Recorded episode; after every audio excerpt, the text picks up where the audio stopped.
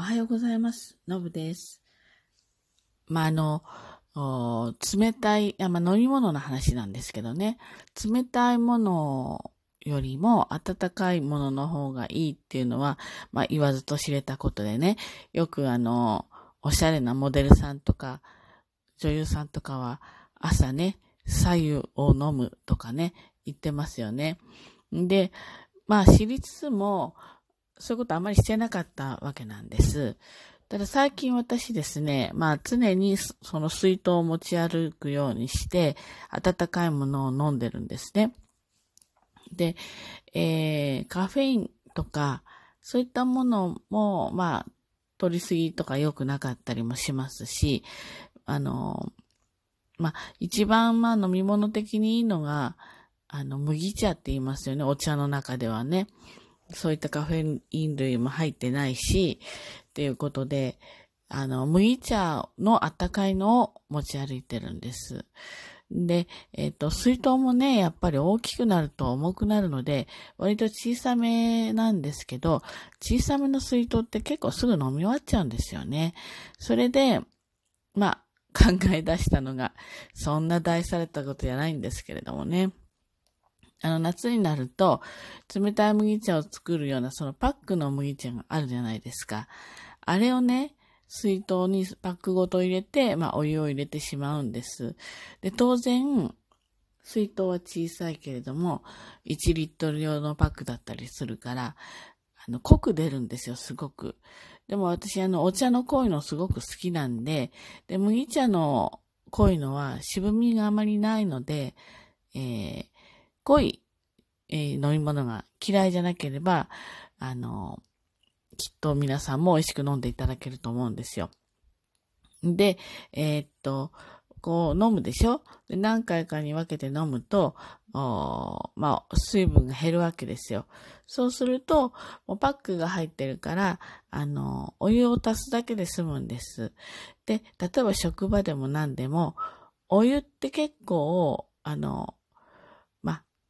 どこでもあるわけじゃないんだけれども、まあまあ補給できる場合があるわけですよね。なので、お湯を足したり、お湯がないところでは、あの、お水を足したり、そういうことで、もう一日結構しっかり飲めて、えー、楽しめるというか、で、手間もかからないわけなんですね。ですので、麦茶のパックを使って、えー、あったかいもの。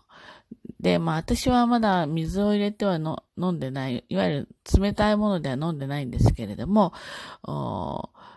常温でもね、まだいいので、えー、ぜひあの、やってない人は、あの、やってみてください。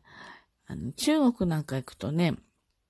中国の子たちは、ああいた水筒に、もう茶葉だけパンって入れてるんですよ。それで飲むときに、その唇とかで、あの、なんていうの、口の中に入ってこないように、こう、唇とか舌でこう、ちょっと、押し出してね、戻して、で、絶えずそこになんか、お湯なりなんなりを加えて、一日なんか持ち歩いてますね。あちらの人は本当に水筒をよく持ってるなっていうふうに思います。日本みたいに、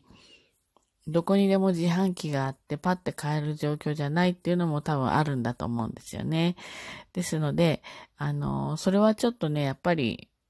口元面倒だったり、洗う時も面倒だったりするので、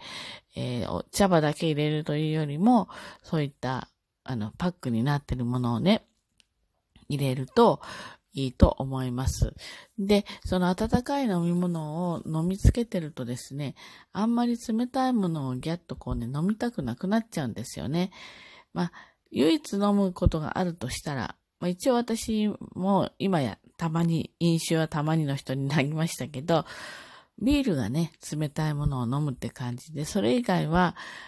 大体もう温かい飲み物で、この時期も過ごしてます。夏がそれで過ごせるかどうかはちょっとまだやった、やったことがないのでわかんないんだけれども、おそらくこの温かい